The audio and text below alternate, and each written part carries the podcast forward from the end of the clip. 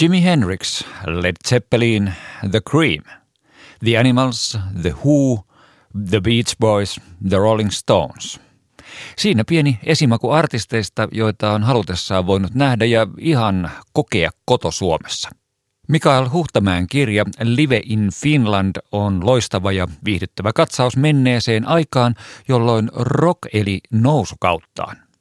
Vielä 50-luvulla rockia nimittäin pidettiin ohimenevänä villityksenä, jota ei tarvinnut ottaa sen vakavammin kuin vaikkapa mamboa.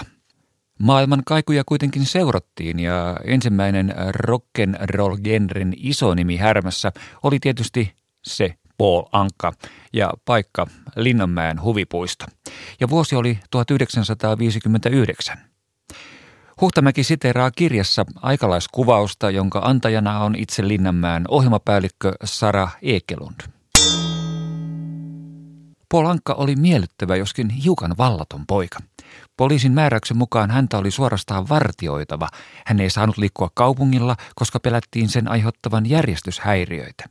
Kun lähdimme esityksen jälkeen Linnanmäen ulkoilmanäyttämältä poliisikätyn vartioimaa tietä pitkin, oli yleisöjoukko niin innokas, että minulta potkittiin uudet kenkäni aivan piloille, sukista puhumattakaan. Lanka istui ikävystyneenä hotellihuoneessaan vaakunassa ja keksi yhtäkkiä tempun. Hän heitti vaatekappaleitaan ikkunasta ulos rautatien torille kerääntyneille ihailijoilleen.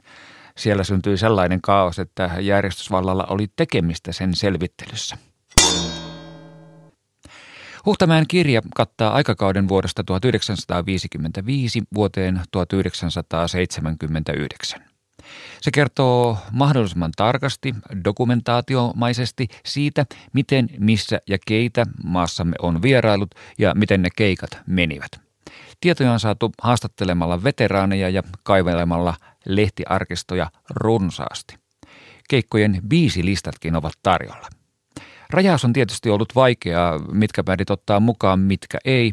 Tuosta materiaalista ei nimittäin ollut mitenkään puutetta. Kirjaa selatessa kaksi vuotta nousee ylitse muiden. Ajatelkaa, vuonna 1967 Helsingissä saattoi nähdä muun muassa The Who'n, Beach Boysin, Creamin ja Jimi Hendrixin. Ja kolmisen vuotta myöhemmin, siis vuonna 1970, meitä olisivat viihdyttäneet, tai siis viihdyttivätkin muun muassa The Rolling Stones, Jethro Tull ja Led Zeppelin. Jopa Queen vieraili Suomessa ollessaan vielä kohtuullisen tuntematon. Tämä vuosi oli 1974. Konsertti kesti vajaat puolitoista tuntia. Kulttuuritalon toimintakertomukseen kirjattiin yleisömääräksi vaatimattomat 670 henkilöä, eli vain runsas kolmannes paikoista teki kauppaansa. Queenin konsertin lippujen hinnat olivat 23 ja 20 markkaa. Huhtamäen kirja vilisee anekdootteja ja tarinoita. Yksi story tässä on pakko kertoa. Se on niitä tilanteita, joissa olisi itse ehdottomasti halunnut olla mukana. Tämä vuosi on 1976 ja David Bowie esiintyi siis messukeskuksen UKK-hallissa Station to Station kiertueella. Jo keikka, ainakin täältä katsoen, oli legendaarinen, mutta sitten – Lauantai päättyi sankarin vauhdikkaaseen hurvitteluun Helsingin klubin hämyisessä diskossa. Bowin myötä paikassa viihtyi muun muassa hänen kiertueensa kuulunut jenkkirokin puolilegendaarinen kummojainen Iggy Pop. Seurujen ilonpitoja eivät hillineet edes Helsingin klubin ovimiehen tiukat vaatimukset pääsylipun maksamisesta.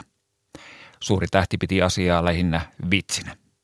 Hesarin hillitty yökerhomeininki ei kuitenkaan vauhtikaksikolle riittänyt, vaan seuraavaksi jatkopaikaksi valikoitui perinteinen Natsa Kasarmikadulla, jonne uskomatonta kyllä saapui myös Kimalerokin kuningas Mark Bolan. Bolan oli tuskin sattumalta tullut promokäynnille Helsinkiin oppipoikansa David Bowen konserttipäiväksi tummaihoisen naisystävänsä laulajanakin tunnetun Gloria Jonesin kanssa – Soundin Mikko Montosen mukaan Bowilla oli kova suksee tanssilattialla, mutta turvallisuusmiehet keskeyttivät ilonpidon vaarallisena urheiluna ja kärräsivät kaverit melko pian paikalta. Huhtamäen Live in Finland on hieno, kunnioittava ja perusteellinen teos, joka sopii jokaisen populaarimusiikkia rakastavan harrastajan käteen. Sen tekemiseen on vaadittu vaivaa, mutta lopputuloksen luettua voi sanoa, että kyllä kannatti. Ja se saa myös jossittelu- ja kuvitteluhanat aukeamaan. Jos saisi valita, olisiko sitä mieluummin halunnut olla Led Zeppelinin, Creamin vai Queenin keikalla, vai olisiko se Jimi Hendrix sittenkin ollut se ykkösvalinta, vaikka laulusta ei kuulemma saanut tolkkua ja äänentoisto oli muutenkin surkea, mutta se soit, äh, aika paha valita. Hm, lue hyvin ja hyvää isänpäivää.